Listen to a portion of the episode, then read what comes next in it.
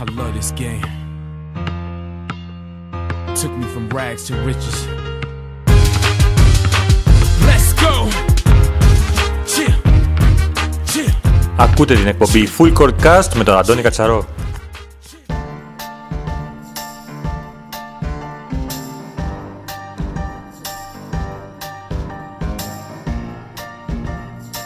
Και φίλοι, ε, αγαπητοί ε, λάτρεις της ε, καλαθόσφαιρας και της ε, κυπριακής καλαθόσφαιρας πάνω απ' όλα, καλωσορίσατε στην ε, δεύτερη σεζόν της ε, εκπομπής Full Court Cast, ε, η οποία ε, σήμερα είναι αφιερωμένη σε έναν ε, άνθρωπο, σε έναν ε, ε, καλαθοσφαιριστή, ο οποίος έχει γράψει ιστορία στον ε, χώρο της κυπριακής καλαθόσφαιρας και πριν από λίγο καιρό ανακοίνωσε πως ε, αποσύρεται από τα γήπεδα. Έτσι νομίζω ότι είναι ο καλύτερος ε, τρόπος να ξεκινήσουμε τη νέα σεζόν με τον Γιώργο τον Παλάλα. Καλησπέρα Γιώργο. Ε, Καλώς σας βρήκα, καλησπέρα. Ε, εντάξει, επιτέλους πήρα την απόφαση να σταματήσω την καριέρα μου. Ε, και εντάξει, μετά από 22 χρόνια έχω περάσει πάρα πολλά, πάρα πολύ όμορφες στιγμές, πάρα πολύ κακές στιγμές, πολλούς τραυματισμούς.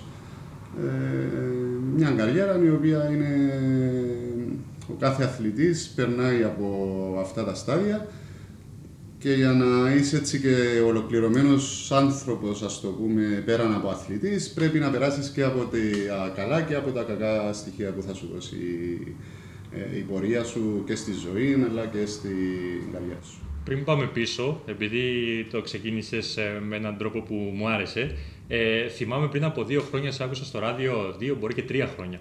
Ε, ήσουν ακόμα στην ΑΕΚ, ε, ήταν η πρώτη ή δεύτερη, δεύτερη χρονιά στην ΑΕΚ και σε μια συνέντευξη είχες πει ότι ε, αν αντέξει το σώμα ακόμα θα συνεχίσω και σε είχε ρωτήσει ο δημοσιογράφος, ο οποίος δεν μου διαφεύγει ποιος ήταν.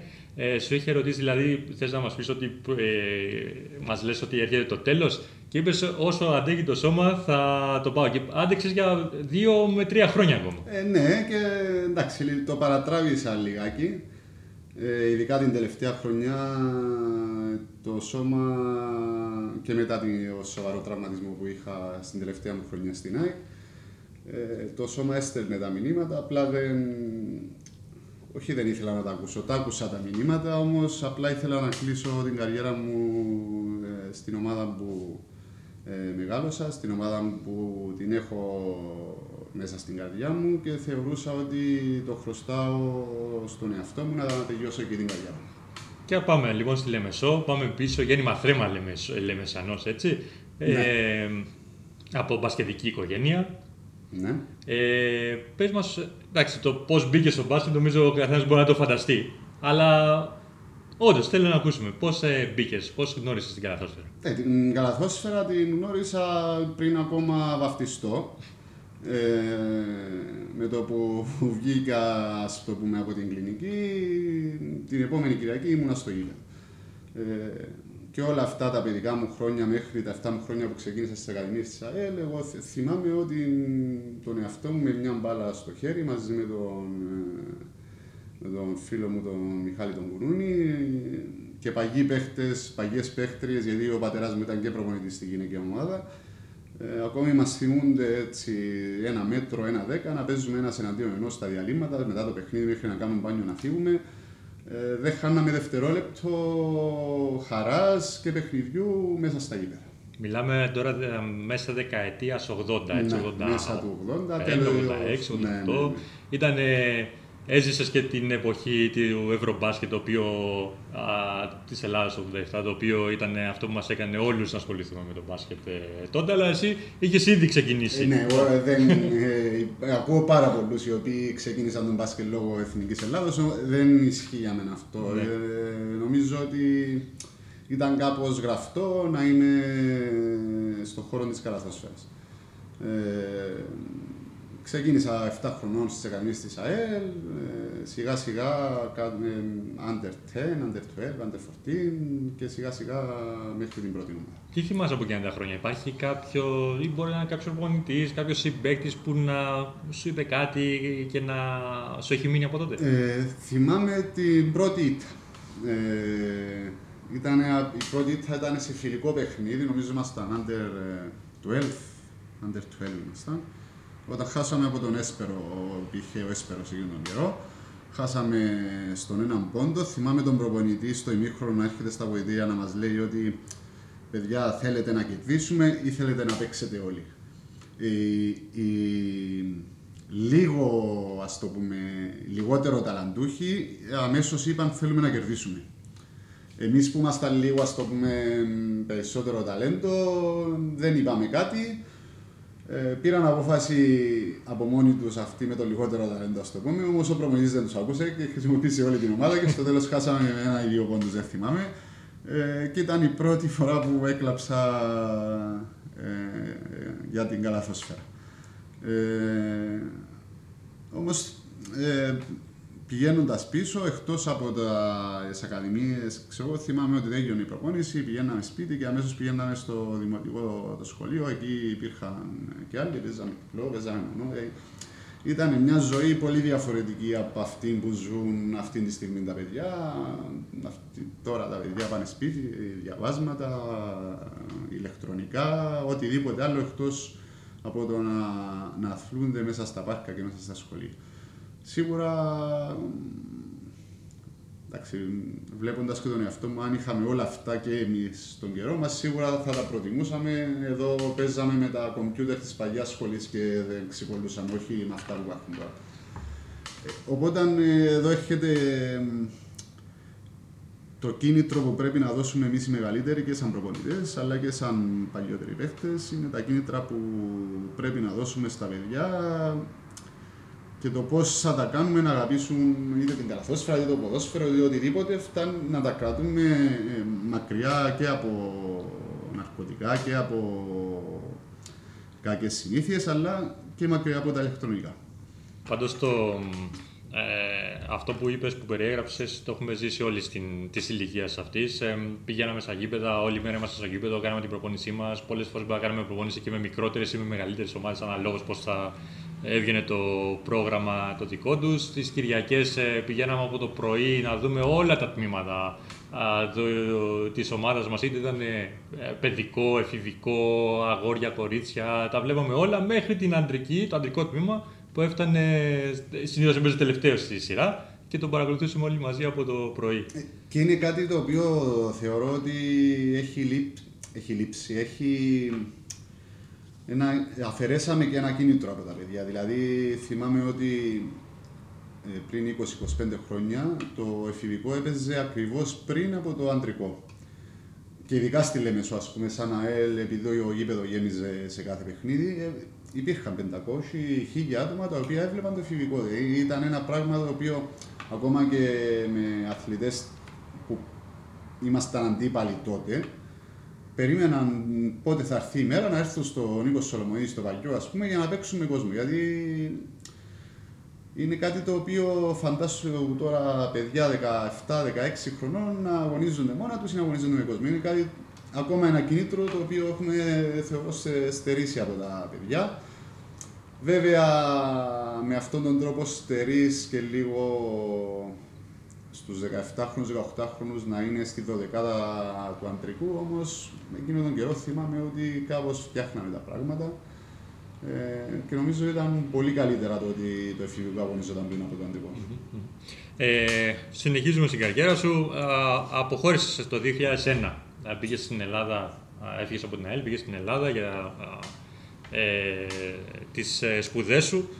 Εκεί πήγες στον ε, Δούκα την πρώτη χρονιά. Ε, θεωρώ γενικά την παραμονή μου στην Ελλάδα ότι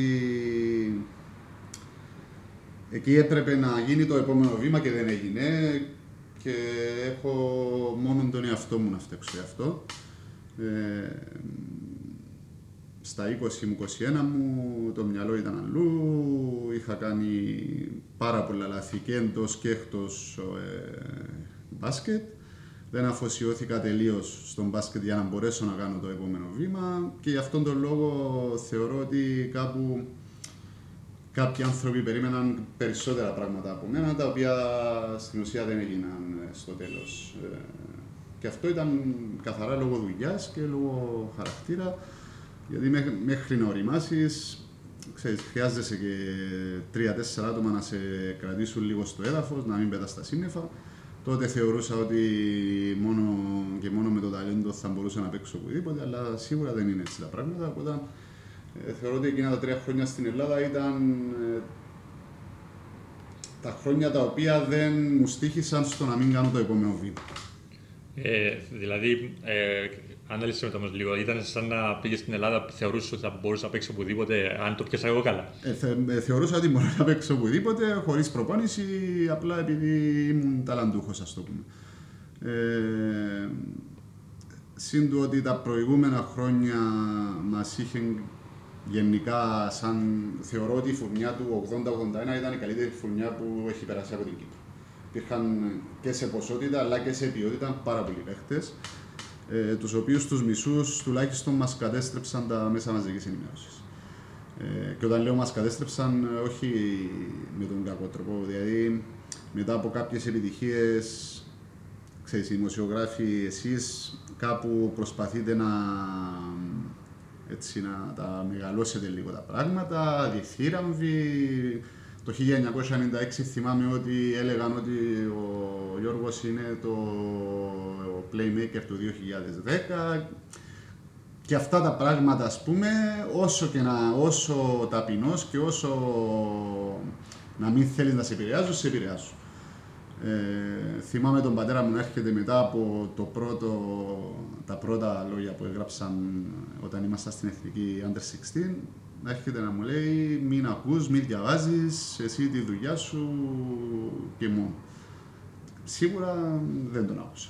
Ε, Και τώρα πηγαίνοντας πίσω, αυτά που λέω τώρα ε, τα άκουσα χιλιάδες φορές ας πούμε από τους μεγαλύτερους μου όταν ήμουν μικρός, αλλά εντάξει, στην ουσία μπαίνουν και βγαίνουν γιατί θεωρείς ότι είσαι ο Σούπερμαν όταν είσαι σε τέτοια ηλικία και έχεις κάνει κάποιες επιτυχίες, ας το πούμε.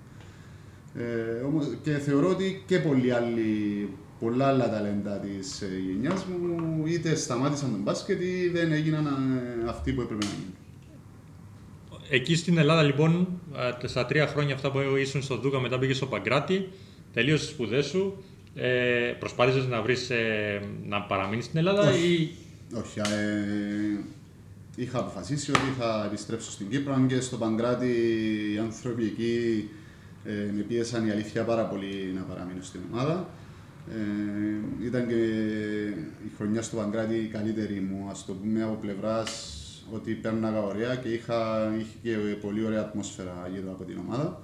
Ε, με φιλάθλους πιστούς στην ομάδα, χωρίς μπορεί να ήταν, ας το πούμε, Ολυμπιακή ή Παναθηναϊκή, αλλά η πρώτη τους αγάπη ήταν το Παγκράτη. Και εκεί ε, μου άρεσε η, φα- η όλη φάση, ας το πούμε, αλλά είχα αποφασίσει ότι θα επιστρέψω στην Κύπρο. Ε, επέστρεψα στην Κύπρο, ξεκίνησα προετοιμασία με την ΑΕΛ, είχαμε τσακωθεί με τον προπονητή έτσι, προς, τα, τε- προς τα τέλη της ε, ε, προετοιμασίας, κάτι συνήθες φαινόμενο για μένα ε, εκείνο τον καιρό. Και την πρώτη μου χρονιά αγωνίστηκα στον Απόλλωνα και μετά επέστρεψα στην ΑΕΛ. Όπου ήταν και α, ξεκινήσαν ε, και οι συμμετοχές στο FIBA Euro Cup τότε, το 2005-2006 μιλάμε. Ναι, είχαμε πάει και, στο, α, είχαμε πάει και με τον Απόλλωνα στο Final Four ε, του Νότιου Ομίλου, ήταν κάπως διαφορετικό το Ναι, ευρωπαϊκό ναι. τότε, μαζί με τον Κεραυνό, ε, όπου δεν τα καταφέραμε ε, καθαρά λόγω διαιτησίας, ε, να πάμε στον τελικό για να διεκδικήσουμε το τρόπιο. Όμω ήταν μια πάρα πολύ καλή χρονιά και για μένα προσωπικά, αλλά και για την ομάδα του Απόλλωνα. Ήταν από τις καλύτερες χρονιές ε, που είχε κάνει ο Απόλλωνας.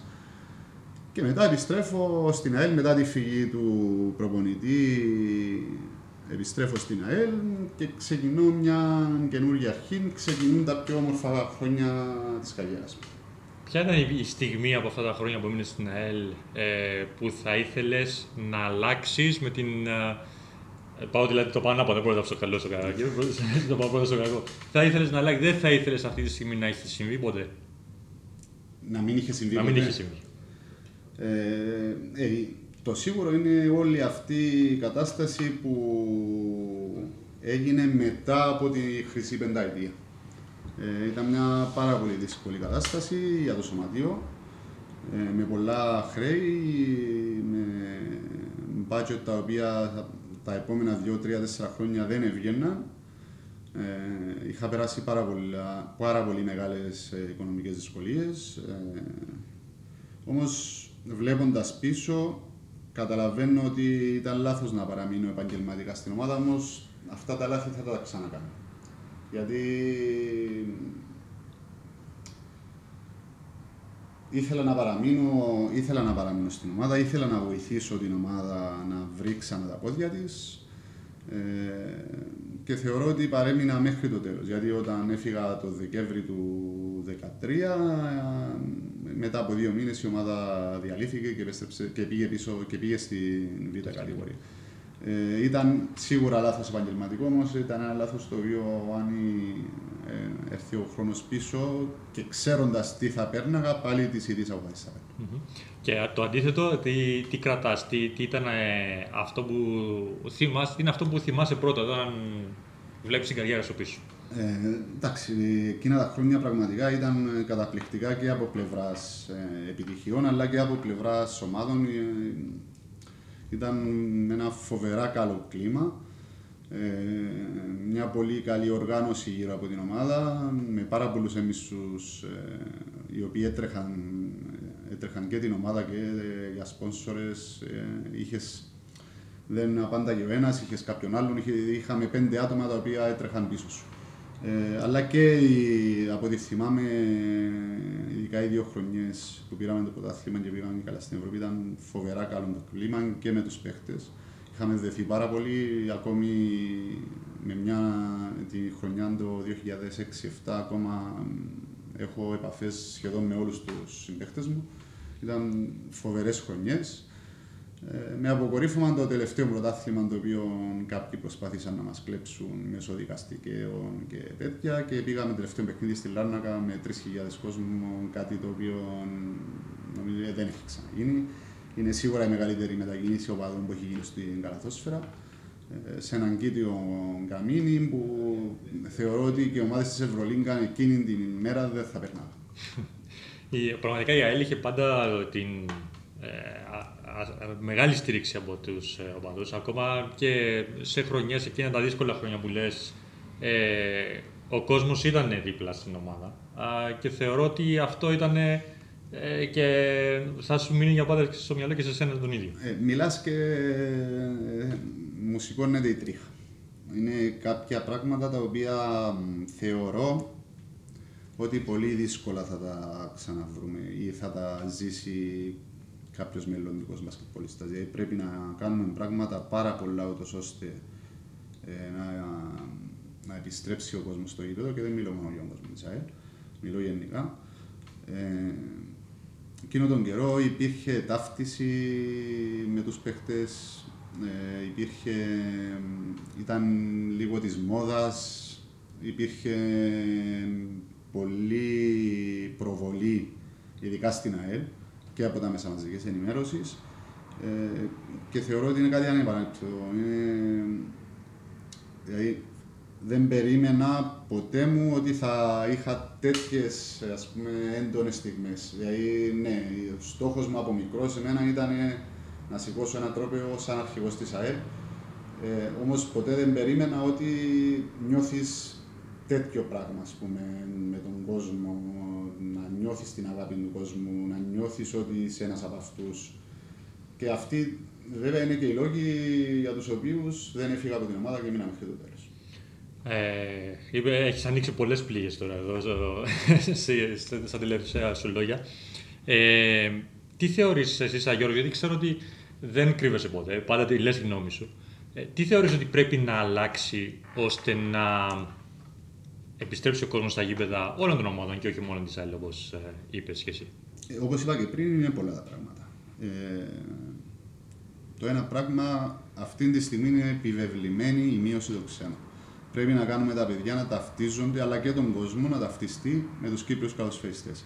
Δεν πρόκειται να ταυτιστεί με τον Αμερικάνο, δεν πρόκειται να ταυτιστεί με τον Σέρβο, ειδικά τώρα, τους οποίους στην ουσία υπάρχουν ομάδες οι οποίες ξεκινούν ε, το Σεπτέμβριο με ένα ρόστερ και τελειώνουν τον, Μάη, τον ε, Μάρτι με άλλο ρόστερ. Δεν πρόκειται ο παδό ή ο φίλαθλο ε, να ταυτιστεί με παίχτη. Ε, δεύτερον, πρέπει να υπάρξει ακόμη περισσότερη προβολή με- από τα μέσα μαζικής ενημέρωσης.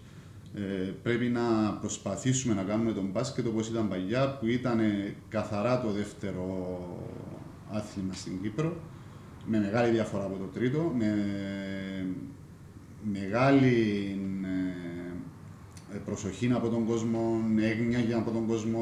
Θυμάμαι παιχνίδια κρίσιμα, δηλαδή έβλεπα κόσμο ότι ξυπνούσε το πρωί και σκεφτόταν το παιχνίδι το βραδινό στον μπάσκετ. Πράγματα τα οποία αυτή τη στιγμή γίνονται μόνος στο ποδόσφαιρο. Ε, τώρα πρέπει οπωσδήποτε, ειδικά στον μπάσκετ, να καταργηθεί η κάρτα παδού. Ε, θεωρώ ότι ειδικά για την καλαθόσφαιρα είναι μια πραγματική ταφόπλακα πάνω από το άθλημα. Ε, βλέπουμε play-offs τα οποία παίζονται με 100-150 άτομα. Ε, Αυτά, ε, τα λέμε, τα λέμε, όμως κάτι πρέπει να γίνει για αυτό το πράγμα. Δηλαδή δεν γίνεται μια ΑΕΚ, ας πούμε, που τα τελευταία χρόνια είναι η πιο επιτυχημένη ομάδα στην Κύπρο, ε, να αγωνίζεται σε ευρωπαϊκά παιχνίδια, να αγωνίζεται σε play-offs και να είναι 200 άτομα ας πούμε, στην Κυρκή. Ε, είναι κάποια πράγματα τα οποία είναι πολλά πράγματα τα οποία πρέπει να τα δούμε, πρέπει να υπάρχει ένα πλάνο. Ε, κάνουμε βήματα, ε, πρέπει να έχουμε υπομονή και πρέπει όλοι οι παίχτες, προπονητές, ομοσπονδία, οποιοδήποτε εσείς, όποιο, οποιοδήποτε ασχολείται με την καθόσφαιρα πρέπει να φύγουμε από τη μιζέρια και το τι έφτεξε και τι κάναμε λάθος και να δούμε πώς μπορούμε στο μέλλον ε, να ανεβάσουμε την καθόσφαιρα σαν δεύτερο άθλημα στην Κύπρο. Πρώτο δεν πρόκειται να γίνει ποτέ. Ε, Όμως να υπάρχει το ενδιαφέρον, να ακούει ο κόσμος, ούτως ώστε όταν ακούει ο κόσμος και όταν ενδιαφέρεται ο κόσμος, τότε φέρνουμε και περισσότερα παιδιά στο μπάσκετ ε, για να προπονηθούν. Βγάζουμε περισσότερα ταλέντα, βγάζουμε περισσότερους παίκτες ε, και έχουμε όλοι όσοι ασχολούμαστε με την καλαθόσφαιρα να, να κερδίσουμε από αυτό το πράγμα. Σίγουρα και συμφωνώ πολύ σε όσα έχεις πει. Έρχεται όμως ένα, ένα δίκοπο μαχαίρι που σε κάτι που είπες πριν και θέλω να το συνδυάσω με αυτό που είπες τώρα. Ε, το θέμα της προβολής. Το οποίο ενώ είπαμε ότι τους μικρούς θα πρέπει να τους αφήνουμε λίγο έξω από αυτό και ε, η αλήθεια είναι προσωπικά εγώ προσπαθώ να το κάνω αυτό όσο μπορώ. Ε, γιατί ξέρω ότι, ότι φουσκώνοντας τα μυαλά κάποιου μικρού μπο- μπορεί να συμβεί κάτι που δεν θα θέλει κανένας. Ε, από την άλλη όμως δεν υπάρχουν, οι- οι- υπάρχει αυτό το χάσμα των γενεών που λέμε. Οπότε δεν υπάρχουν καλατοσφαιριστές που θα μπορούμε να προβάλλουμε εμείς σαν δημοσιογράφοι, πέρα βέβαια από τους εσάς που μεγαλώνετε και σιγά σιγά ο ένας πίσω από τον άλλο σταματάτε την εργοδράση. Άρα τι μας μένει, μας μένουν οι μικροί. Ναι, αυτό που λέω όμως για, την- για τα μέσα μαζικής ενημέρωσης, υπήρχαν χρονιές, ας πούμε, τις οποίες ε, κέρδιζε η ομάδα, η χ ομάδα το πρωτάθλημα ε, και πρωτοσέλιδο, ας πούμε, στις εφημερίδες την επόμενη, χρόν- ε, την επόμενη μέρα είναι ότι τραυματίστηκε κάποιος παίχτης από μια ποδοσφαιρική ομάδα και είχε σε ένα μικρό τετραγωνάκι κάτω πρωταθλήτρια η τάδε ομάδα. Ε, όταν λέω προβολή, αυτό εννοώ. Δηλαδή η προβολή και της πρώτης κατηγορίας, η προβολή των παιχτών πάντα με μέτρο, ε, ούτως ώστε άμα ο άλλος διαβάζει, διαβάζει, διαβάζει, ε, βλέπει στις εφημερίδες, βλέπει στα, ε, στις ειδήσεις έστω αυτό το 1,5 λεπτό, ας το πούμε, βλέ, ακούει στο ραδιόφωνο κάποιες πληροφορίες για τον μπάσκετ, ε, λέει από μέσα του α, για να υπάρχει αυτή η ενημέρωση συνέχεια σημαίνει ότι ασχολείται κόσμος, ασχολείται περισσότερος κόσμος, οπότε τραβάς ε, και αυτούς που είναι ψηλοαδιάφοροι ή θεωρούν ότι δεν υπάρχει μπάσκετ στην Κύπρο. Ε, αυτό που αποδεικνύει για μένα το πόσο ο Κύπριος αγαπά τον μπάσκετ είναι αυτές οι διοργανώσεις οι διεθνείς που γίνονται, ακόμα και με την εθνική ομάδα στα παιχνίδια, στα οποία βλέπουμε 2.000, 3.000, όταν ήρθε ο Παναθηναϊκός είδαμε 6-7.000. Αυτό μου δείχνει ότι ή στα All Star Games στα, που κάνουν τα Χριστούγεννα, που κάνει τα Χριστούγεννα Ομοσπονδία, γεμάτα γήπεδα, αυτό μου δείχνει ότι ο κόσμος διψάει για μπάσκετ. Θέλει να βλέπει μπάσκετ, του αρέσει τον μπάσκετ, ο κόσμος τη της Κύπρου είναι μπασκετικός κόσμος. Όμως αυτά όλα που είπαμε πριν, δηλαδή ξένοι πολλοί, ε, το ότι οι ομάδε με κόσμο ε, έμειναν στη δεύτερη κατηγορία, όλα αυτά στήχησαν ούτως ώστε να απομακρυνθεί ο κόσμος από τα γήπεδα. Γι' αυτό λέω ότι όλοι μαζί πρέπει να κάνουμε κάποιες κινήσεις ώστε να το φέρουμε πίσω. Σίγουρα και α, α, μην πα- να σου φέρω και ακόμα ένα παράδειγμα σε αυτά που, προσ- που είπες, να προσθέσω ένα παράδειγμα, ε, το ερασιτεχνικό πρωτάθλημα της Λευκοσίας, το οποίο ε, έχει τρεις κατηγορίες, από 8 με 12 ομάδες σε κάθε κατηγορία, με, ε, από 10 παίκτες σε κάθε ομάδα που Ακριβώς. παίζουν μπάσκετ, ε, όλοι Ακριβώς. αυτοί. Δηλαδή, μιλάμε ότι το ρασιτεχνικό στην Κύπρο έχει τριπλάσιο κόσμος που ασχολείται μαζί του από ότι το επαγγελματικό και το μη επαγγελματικό πρωτάθλημα. ας πούμε. Αυτό είναι κάτι εξωφρενικό, ας πούμε. Ε, οπότε πρέπει, πρέπει να βρεθούν οι λύσεις, αλλά οι λύσεις υπάρχουν και νομίζω ότι οι περισσότεροι που ασχολούνται με μπάσκετ ξέρουν τι πρέπει να γίνει. Εκεί που χρειάζεται έτσι λίγο αυτό είναι πώς θα εφαρμόσουμε αυτές τις λύσεις και πότε θα τις εφαρμόσουμε. Εγώ θεωρώ ότι ε, όλα αυτά πρέπει να ξεκινήσουμε από τα χτες. Ναι, ναι, σίγουρα συμφωνώ. Ε, κάναμε βέβαια μια μεγάλη παράκαμψη από την ε, καριέρα σου, να επιστρέψουμε λίγο σε αυτήν. Ε, μετά λοιπόν από όσα α, έζησες με την ΑΕΛ, ε, ήρθε η στιγμή να πήρες μεγάλη απόφαση να προχωρήσεις και να πας στην ε, ΑΕΚ. Πώς έγινε η επαφή α, τότε με την ε, ομάδα της Ε, Νότιας. η πρώτη επαφή έγινε από τον, ε, από τον κουμπάρο μου, τον Νικόλα τον Παπαδόπουλο, τον, δεν ξέρω πώς τους λέτε διαφορετικά, τον Νικόλα Παπαδόπουλο, τον προπονητή της Ομόνιας, ο οποίος με πήρε τηλέφωνο και μου είπε ότι ε, ενδιαφέρε- ενδιαφέρονται να, να πάω στην ΑΕΚ. Ε, ήξερα κάποια πράγματα, ήξερα κάποιους ανθρώπους έτσι λίγο από μακριά, οπότε πήρα την απόφαση και θεωρώ ότι ήταν ε, ίσως και η πιο σωστή απόφαση της καριέρας μου να πάω στην ΑΕΚ, τουλάχιστον επαγγελματική. Ε, πραγματικά δεν περίμενα ότι θα μπορούσα να αγαπήσω τόσο πολύ μια άλλη ομάδα και μια άλλη έτσι, οικογένεια, γιατί στην ΑΕΚ είναι πραγματικά μια οικογένεια εκεί πέρα. Ε, γι' αυτό θέλω να τους ευχαριστήσω όλους και δεν θέλω να, να πω έτσι, πολλά πράγματα για να μην φανεί ότι το κάνω ε, για εντυπωσιασμό ή κάτι. αλλά Πραγματικά ε, αυτά τα πέντε χρόνια που πέρασα στην ΑΕΚ ένιωθα ότι ήμουν και πάλι όπως ένιωθα στην άλλη. Δηλαδή ένιωθα ότι ήμουν σε μια οικογένεια. Καταπληκτικοί άνθρωποι, ε, καταπληκτική πόλη. Πέρασα πάρα πολύ ωραία και τους ευχαριστώ πάρα πολύ. Στην ε, ΑΕΚ έζησες και εκεί τίτλους, έζησες και εκεί ευρωπαϊκή α, πορεία. Α, συνδέθηκε και το όνομά σου με αυτούς τους τίτλους και αυτή την ε, πορεία σε αυτά τα χρόνια που ήσουν στην ομάδα. Αγαπήθηκες από τον κόσμο. Ε, σε τιμήσαν ε, και φέτος ε, ε, για την προσφορά σου στην ε, ομάδα. Ε, Α, είχες αλλάξει το μυαλό, γιατί μας είπες πριν ότι τα μυαλά σου παλιά ήταν ε, διαφορετικά. Έχεις αλλάξει σαν χαρακτήρας όταν πήγες στην ΑΕΚ; Ναι, είχα αλλάξει πάρα πολύ. Ε, όταν ήμουν στην, μέχρι να φύγω, μέχρι και την τελευταία μέρα που έφυγα από την ΑΕΛ, είχα έτσι ένα. Ακόμα το έχω βέβαια, απλά δεν εκφράζομαι τόσο πολύ. είχα έναν έτσι, επαναστατικό χαρακτήρα, να το πούμε. Ε, ενάντια στο ρεύμα, ενάντια στα κατεστημένα, ενάντια σε όλα. Ε, τα οποία έχω ακόμη, απλά προσπαθώ έτσι να είμαι λίγο πιο προσεκτικός σε τι λέω και σε τι κάνω δημόσια τουλάχιστον. Ε, εκεί πήγα και, θεω... και από την αρχή καινούριο περιβάλλον ε, είπα ότι πιο επαγγελματικά συμπεριφερόμουν, πιο έτσι ε, μπασκετικά και μόνο, χωρίς ε, αισθήματα, ας το πούμε, ειδικά τους πρώτους δύο-τρεις μήνες, μέχρι που συνδέθηκα πάρα πολύ με την ομάδα, συνδέθηκα πάρα πολύ με τους ανθρώπους. Ε, και πέρασα πραγματικά πάρα πολύ ωραία χρόνια, ε, με πολλούς τίτλους, με πολύ καλές εμφανίσεις ε, στην Ευρώπη. Ε, πήγαμε μέχρι τους 8 και χάσαμε από την ε, γερμανική τη Skyline Air, η οποία μετά κατέκτησε το Κατέκτησε ευρωπαϊκό. το- Όταν εκεί φανήκαμε λίγο άτυχοι, θα μπορούσαμε να πάμε μέχρι και το Final Four. Ε, πραγματικά ήταν πολύ όμορφα χρόνια στην ΑΕΚ και, ναι, ο- και με αγάπησε και αγάπησα τον κόσμο και ξέρεις, ο κόσμος βλέπει, ε, καταλαβαίνει αν κάποιος είναι απλά επαγγελματίας ή αν κάποιος ε, δίνει τα πάντα για την ομάδα του και θεωρώ ότι είναι για αυτόν τον λόγο που έτσι είχα και μια ε, πιο ιδιαίτερη σχέση με τους φιλάθλους της ΑΕΚ. Ε, τι θα κρατήσεις από την καριέρα σου στην ΑΕΚ, τι είναι αυτό που θα θυμάσαι για πάντα. Ε, αγωνιστικά σίγουρα θα θυμάμαι την, ε, τη χρονιά όταν ήρθε ο coach ο Λίνος ε, τον, ε, Φεβρα... τον ε, Νιόβρη. Ήταν μια καταπληκτική χρονιά και στην Κύπρο και στην Ευρώπη. Ε, σίγουρα ήταν η καλύτερη χρονιά για την ΑΕΚ. Ε, πολύ καλό το κλίμα και στα βοηθήρια και στο γήπεδο και έξω από το γήπεδο όπως είναι πάντα βέβαια στην ΑΕΚ.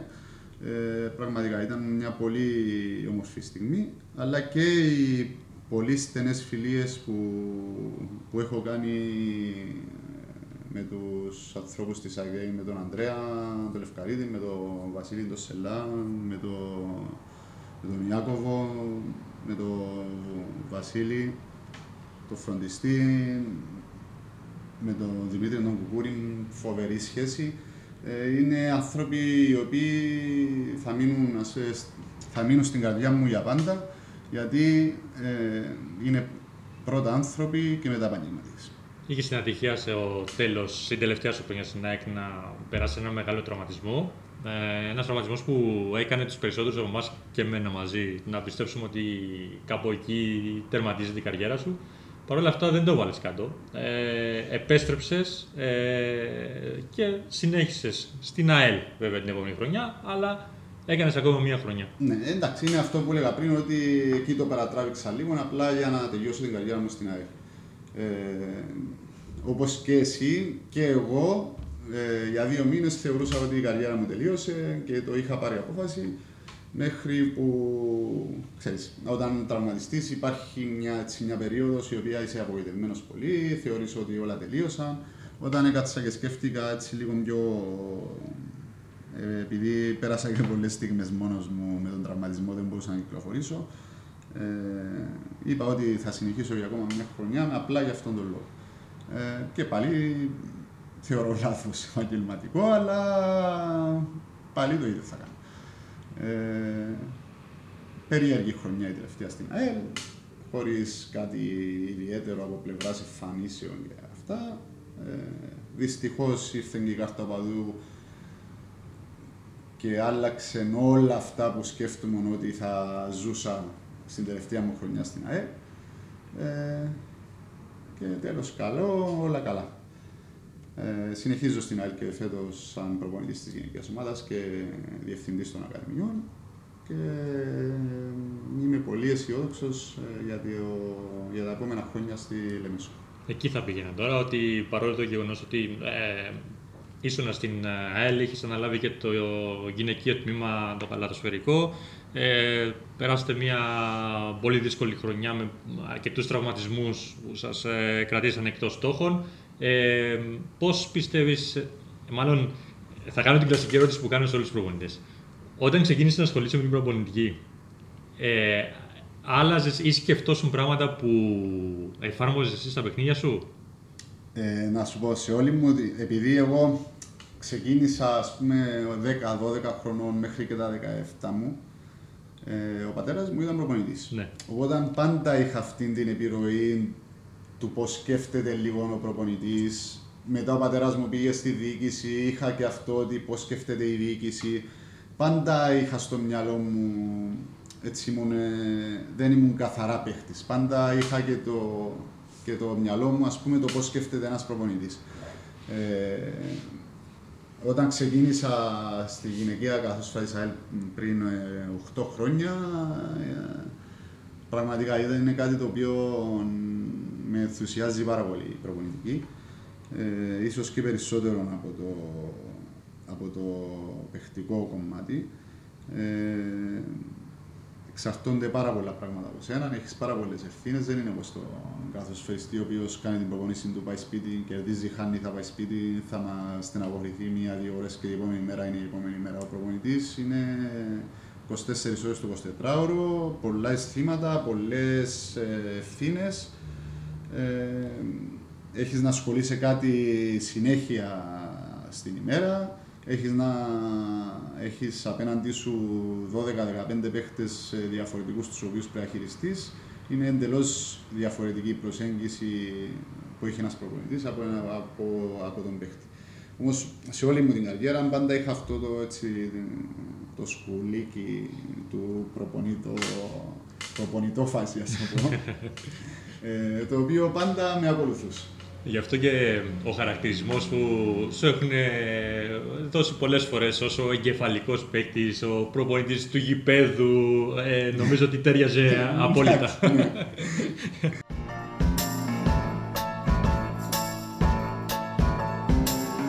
He left no time to regret. Ε, να πάμε και λίγο στην εθνική, γιατί είναι ένα κομμάτι που δεν το αγγίξαμε. Ε, εθνική ομάδα, αρκετές συμμετοχές με την εθνική ομάδα. Ε, πες μας τι στιγμές που έζησες, ποιες σου έχουν μείνει, ε, τι θυμάσαι από την εθνική; Ε, η εθνική ομάδα πάντοτε, μα πάντοτε ε, υπήρχε ένα φοβερό, φοβερό κλίμα, πάντοτε. Ε, υπήρχαν παίχτες οι οποίοι ένιωθαν και πραγματικά έμπαιναν στο γήπεδο και αντιπροσωπούς, αντιπροσώπευαν στην ουσία το τι εστί Κύπριος. Δηλαδή, μέσα στο παιχνίδι έβλεπες ότι υπήρχε μια ταυτότητα, υπήρχε, αυτή είναι η εθνική Κύπρος. Δηλαδή, ήταν σκληρή, ε, δύσκολα δεχόταν καλάθι. Ε, αν κάποιος ε, την προκαλούσε, προκαλούσε τον οποιοδήποτε γινόταν καυγάς. Ε, είχε ξύλο πολύ. Ε, υ- νομίζω υπήρχαν έτσι πέντε χρονιές τις οποίες ε, θυμάμαι ότι είχαμε έτσι ένα 60-70% επιτυχίας σε καυγά. ας πούμε. Ε, κάθε παιχνίδι τσακων, τσακωνόμασταν. Γι' αυτό λέω ότι είχε την ιδιοσυγκρασία ας πούμε, του Κύπριου. Ευέξαπτη εθνική, με πολύ αίσθημα, με πολύ πάθος και γι' αυτό υπήρξαν και όλες αυτές οι επιτυχίες. Γιατί δεν ήμασταν σίγουρα πιο ταλαντούχοι από τις υπόλοιπες εθνικές, όμως είχαμε αυτόν το τσαμπουκάν και αυτήν την, έτσι, το,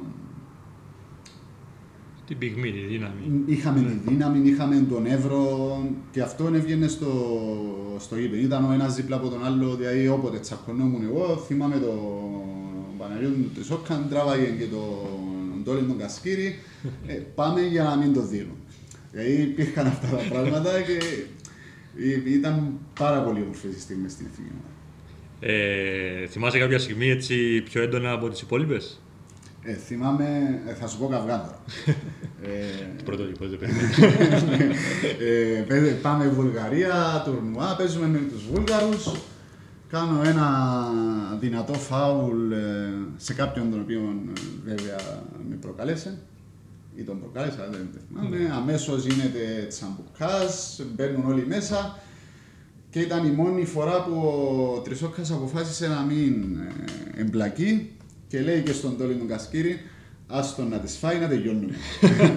ε, έφαγα δύο-τρεις πουνιές, ε, είχε ολόκληρο ε, αυτόν εκεί, αλλά με- εντάξει, είναι αυτές οι στιγμές ο- ακόμα και εκεί που έφαγα ξύλο, ας πούμε, μετά από μια ώρα γελάγαμε και κάναμε τα αστεία μας. Ε, και σίγουρα η- είχαμε μια μεγάλη επιτυχία όταν πήγαμε στη Δανία, ήμουν ε, 17 χρονών νομίζω και για πρώτη φορά είχαμε περάσει στον επόμενο όμιλο για το Eurobasket. Ένα βήμα πριν το Eurobasket, βέβαια μετά πέσαμε με μεγαθύρια όπως είναι η Κροατία, η Γερμανία, όπου σταθήκαμε και εκεί πάρα πολύ αξιοπρεπή σε κάποια παιχνίδια. Ε, και ήταν μεγάλες εμπειρίες για την Κυπριακή Καθοσφαίρα τότε να αγωνίζεσαι με τέτοιες ομάδες και να έρχονται τέτοιες ομάδες στην Κύπρο. Πιστεύεις ότι μπορεί να ξαναρθούν τέτοιες μέρες στην ε, Κυπριακή Καλαθοσφαίρα. Ναι, νομίζω ότι έχουμε. Εντάξει, υπάρχει σίγουρα αυτό το χάσμα των γενεών που λέμε και το χάσμα το οποίο ε, υπάρχει μια ηλικία η οποία δεν υπάρχουν ποσοτικά παίχτες. Υπάρχουν έτσι, α, στο μυαλό μου τώρα σκέφτομαι τρει-τέσσερι ε, που να μπορούν να πραγματικά να σταθούν. Ε, Όμως βλέπω ότι γίνεται πάρα πολύ καλή δουλειά στις πιο μικρές ηλικίες ε, και στο γυναικείο και στο αντρικό. Θεωρώ ότι έχουμε πολύ μεγάλα ταλέντα που έρχονται. Ε, φτάνει να είμαστε αρκετά ε, έτοιμοι να τους, να τους αφήσουμε στην Κύπρο σίγουρα και να αγωνιστούμε την ε, Εθνική Κύπρο. Βλέπουμε τώρα που εντάξει, το Under 16 των γυναικών την επιτυχία που είχα στη Μολδαβία δεν είμαι από αυτούς που ε, δεν το περίμενα ή ξετρελάθηκα και ο- ή ήταν μια τεράστια επιτυχία. Ήταν μια επιτυχία, ναι, και είναι ένα ξεκίνημα στο οποίο πρέπει να χτίσουμε πάνω σε αυτό το ξεκίνημα. Ε, σίγουρα σαν Κύπρος δεν μας αξίζει σε οποιοδήποτε ηλικία να παίζουμε στη γάμα κατηγορία. Αυτό είναι ξεκάθαρο ε, και είναι κάτι το οποίο δεν, έχω- δεν δέχομαι ούτε κουβέντα. Δηλαδή, ναι, θα πανηγυρίσουμε το ότι ανεβήκαμε κατηγορία, όμως πρέπει να σκύψουμε κεφάλια και να δούμε πώς θα ανεβούμε και ακόμα μια κατηγορία. Ο στόχος μας πρέπει να είναι όχι να πηγαίνουμε και να ερχόμαστε από τη Β στη Γ, αλλά πώς θα καταφέρουμε σε κάποια χρόνια να πάμε στην πρώτη κατηγορία. Και αυτός πρέπει να είναι ο στόχος τουλάχιστον στις μικρές ηλικίες. Εντάξει, εδώ έρχεται και ένα μ, ε, κομμάτι το οποίο λέει πως α, ε, υπάρχουν φουρνιές και φουρνιές καλαθοσφαιριστών. Μπορεί να βγει μια φουρνιά η οποία είναι πάρα πολύ καλή και να σε πάει μέχρι και στην Α που λέει ο λόγος. Μπορεί την επόμενη φουρνιά να μην είναι τόσο καλή και να σε ρίξει στη Γ. Αυτό το βλέπουμε ακόμη και στην εθνική Ελλάδα που υποτίθεται ότι είναι πολύ περισσότερο από εμάς, υπάρχει περισσότερο ταλέντο κλπ. κλπ. αλλά το βλέπουμε. Ναι, όμως σε, σε τέτοιες χώρες δεν πρόκειται στην εθνική Ελλάδα να πάει να πεις στη γάμα. Okay. Μεγαλύτερα τα μεγέθη, πολύ περισσότεροι παίχτε, πολύ περισσότερος κόσμος. Όμως εμείς, σαν στόχο εννοώ και σαν, ε, αν- ε, σαν αντίληψη και σαν. Ε, ε, φιλοσο- όχι φιλοσοφία, το τι πρέπει να έχουμε, να έχουμε μέσα και να μην δεχόμαστε είναι το να πηγαίνουμε στη γάμα κατηγορία. Δεν είναι η Κύπρος μια που θεωρώ και εγώ, θεωρώ όπως είπα πριν, μια μπασκετική χώρα να αγωνίζεται στη γάμα κατηγορία. Πρέπει να βάζουμε στόχους. Μπορεί να γίνει κάποια στιγμή, λόγω του ότι δεν είναι καλή φουρνιά ή εφησι- εφησυχαστήκαμε ή κάποια άλλη λόγη.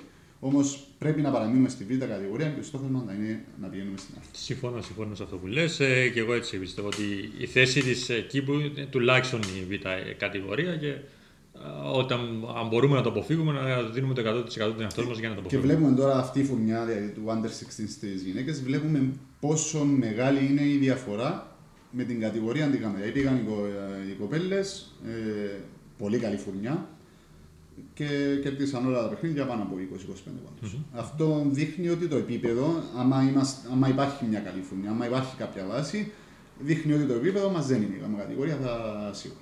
Ναι, ναι, ναι. Και θέλει και μια συνέχεια σε αυτό γιατί βλέπουμε ε, μια χρονιά να μην ε, έχουμε ομάδα U18 ας πούμε, να έχουμε και στους 16, την επόμενη χρονιά το ανάποδο. Θέλει μια συνέχεια να μπορούμε να Τώρα, ελέγξουμε. Θεωρώ ότι και βάσει των, ε, ε, της ποσότητας των παιδιών που ασχολούνται αυτή τη στιγμή στις ακαδημίες, θεωρώ ότι αυτό το πράγμα δεν πρόκειται να ξαναγίνει.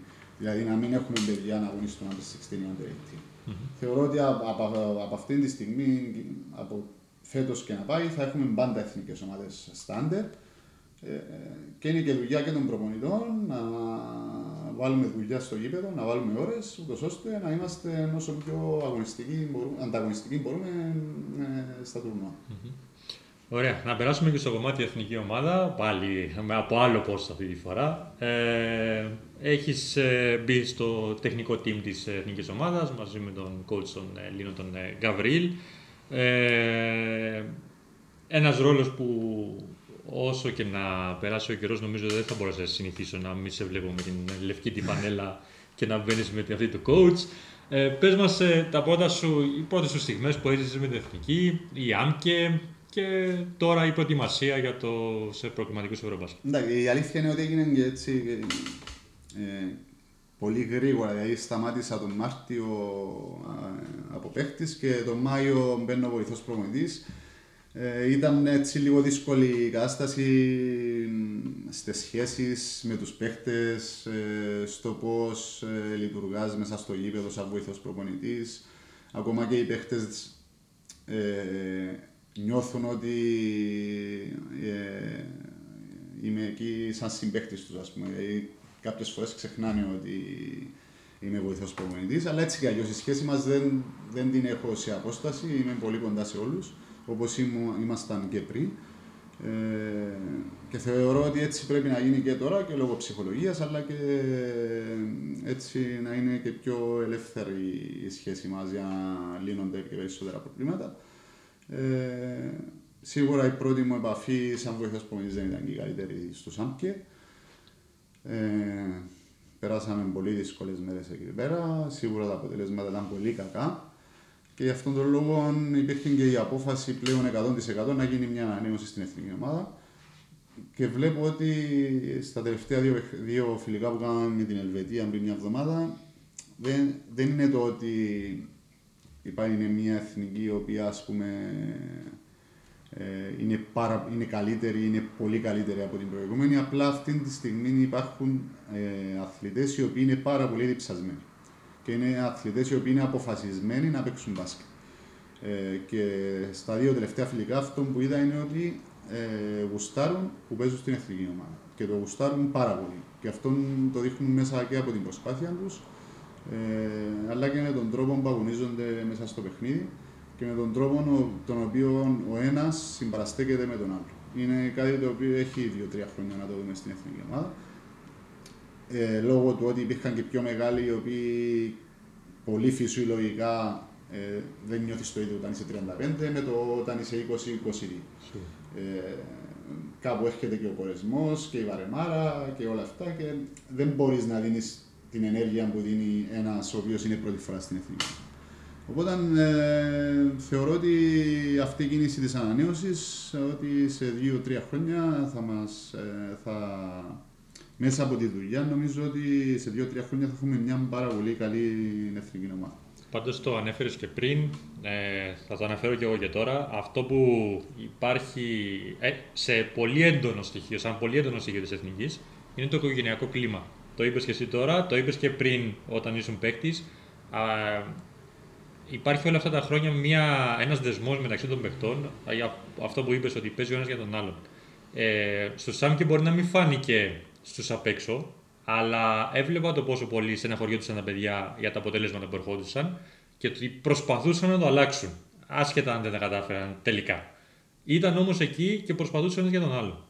Ε, σίγουρα απο, απογοητεύτηκαν πάρα πολύ και οι παίχτες. Ε, γιατί αντιλήφθηκαν ότι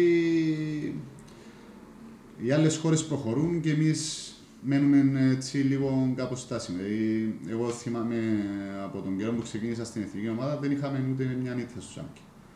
Ε, είχαμε πάρει όλα ε, τα χρυσά μετάλλια χωρίς να χάσουμε ένα από κάτω. Ε, οπότε ένιωθαν αυτό το πράγμα και ένιωθαν αυτή την πίεση που ερχόταν και από την Κύπρο. Όχι, όχι αδικαιολόγητα αυτή η πίεση, όμως κάποιες φορές ε, λίγο έτσι, υπερβολική, που συνηθισμένο πράγμα για την Κύπρο και την Ελλάδα. Ε, Όμως έβλεπες ότι ε, ειδικά στο παιχνίδι με το Λουξεμβούργο που ήταν ίσως η καλύτερη ομάδα εκεί πέρα, η δεύτερη καλύτερη ομάδα, το πήραμε στην παράταση και χάσαμε έναν πόντο. Που εκεί βγήκε η όλη αντίδραση Μπράβο. και ο όλο εγωισμός τον οποίο είχαν ε, αυτοί οι παίχτε. Δεν τα καταφέραμε στο τέλος να πάρουμε έστω την νίκη, τουλάχιστον να πάρουμε ένα χαλκινό μετάλλιο. Ε, Όμως έβλεπες. Είναι αυτό που λες ότι έβλεπες ότι δεν είναι ούτε αυτοί δεν ένιωθαν κάτι. Δεν, είναι, δεν ήταν μια εθνική η οποία θα την κατηγορήσεις ότι πήγαινε εκεί για διακοπε Ήταν μια εθνική η οποία είχε κάνει προπονήσεις λίγες μεν. Ε, αλλά ένιωθε ο παίχτης από το πρώτο παιχνίδι και την απογοήτευση και κάποιες φορές τους έβλεπα ότι ένιωθαν και ντροπή που έβλεπαν τις υπόλοιπες αποστολές και στην ουσία δεν προσφέραν κάτι σαν- σε μετάλλιο ε, στο ΣΑΜΚ. Και ήταν κάτι και πρωτόκολλο και για αυτούς γιατί έχουν δώσει τόσα πολλά ας πούμε, μετάλλια στην Ολυμπιακή ομάδα. Σίγουρα. Και ε, συμπληρώνοντα αυτό, ε, θέλω να πω ότι. Ξέχασα τι θέλω να πω. Τέλος πάντων. Ε, Δεν το κόψω. Πω, πω, κόλλησε. Ναι, ναι, ναι. Τι είπες, ρε, κάτι είπες και μου πιάστηκε από κάτι και μου άρεσε από αυτό που το έδωσες. Γιατί Για νιώθαν το οποίο άσχημα, ήταν άριο, δεν ντροπή. νιώθαν άσχημα. Α, άρα ε, θεωρείς ότι υπάρχει περίπτωση αυτή, αυτής η- αυτή η εμφάνιση της εθνικής στους ε, ΑΜΚΕ να έχει επηρεάσει με θετικό τρόπο τους παίκτες για τα προκριματικά; Ναι, είναι αυτό που λένε και έτσι οι περισσότεροι προπονητές ε, ότι με, ε, στην αποτυχία πρέπει να μαθαίνεις από τα λάθη σου και πρέπει να σηκώνεις κεφάλι και να συνεχίζεις. Θεωρώ ότι αυτό είναι. Δηλαδή ήταν αυτή η αποτυχία ήταν το έναυσμα ούτως ώστε να γίνει κάτι καλό. Και θεωρώ ότι κάτι καλό γίνεται και κάτι καλό θα δούμε στα επόμενα χρόνια. Σίγουρα ε, στους επόμενους αγώνες δεν υπάρχει ούτε η πίεση του αποτελέσματος, ούτε η πίεση της πρόκλησης, ούτε τίποτα. Αυτή τη στιγμή το πιο σημαντικό είναι ε, να δεθεί η ομάδα, ε, να δεθούν αυτοί οι νεαροί παίχτες μαζί με τους δύο-τρεις οι οποίοι δεν είναι και υπερβολικά μεγάλοι. Μιλάμε τώρα ο Σάιμον είναι 27. Ε, ο Ιάκωβος είναι 33, έχει ακόμα 2-3 χρόνια στην Εθνική. Οπότε είναι μια ομάδα η οποία μαζί με κάποιες προ, ε, προσαφαιρέσεις που θα γίνουν σε 2-3 χρόνια από παιδιά που βλέπουμε ότι είναι, έχουν φύγει από την Κύπρο, παίζουν στην Ελλάδα, στη Γερμανία. Ε, με αυτά τα παιδιά θα έχουμε μια πάρα πολύ δυνατή ομάδα. Συν ε, τον Naturalize που χρειαζόμαστε πάρα πολύ. Ε, Είναι και λίγο άδικο για την εθνική ομάδα να αγωνίζεται χωρίς Naturalize, ενώ οι άλλες ομάδες να έχουν έναν και κάποιες φορές δύο. Και και περισσότερο. Ναι, βέβαια.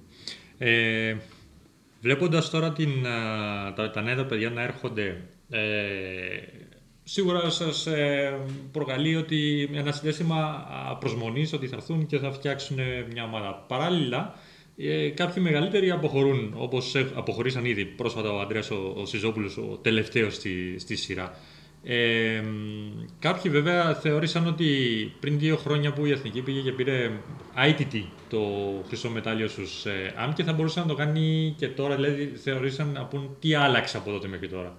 Αλλά η αλλαγή είναι ε, εμφανέστατη, έτσι. Αν δούμε ποιοι παίζανε πριν δύο χρόνια και ποιοι παίξαν τώρα, ε, κάνει μεγάλη, μεγάλη διαφορά. Και αυτό, αλλά και το ότι ε, ο Βασίλης ο Κούνας, ο, ο Ανδρέας ο Σιζόπουλος, ο Ιάκωβος ο Παντελή, ο Σάιμον που ήταν στην προηγούμενη εθνική του ΝΑΜΚΕ, Okay, Ε, Είχαν συν δύο χρόνια. Ναι. Και ειδικά ο Ανδρέας και ο Βασίλης και ο Ιάκωβος που είσαι πάνω από 30, αυτά τα δύο χρόνια είναι πολύ περισσότερα στην ουσία.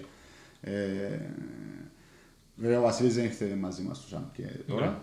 Ε, όμως ε, αυτή η ΑΜΚΕ, ναι μεν υπήρχε και έναν, ε, μια δόση ανανέωσης, όχι τόσο μεγάλη όσο γίνεται τώρα, οπότε είναι και λίγο έτσι όχι ότι το περιμέναμε, είναι λίγο αναμενόμενο να υπάρχει, να υπάρχει μια. σίγουρα να μην πάρεις ας πούμε το χρυσό μετάλλιο. Δεν περιμέναμε σίγουρα να πάμε μόνο, μόνο ήττες.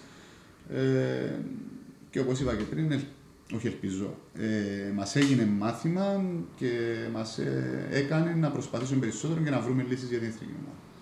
Ωραία. Γιώργο, εγώ έχω ολοκληρώσει με τις ε, ερωτήσεις μου. Δεν ξέρω αν θέλεις εσύ να προσθέσεις κάτι άλλο. Όχι τίποτα, νομίζω αναλύσαμε τα πάντα.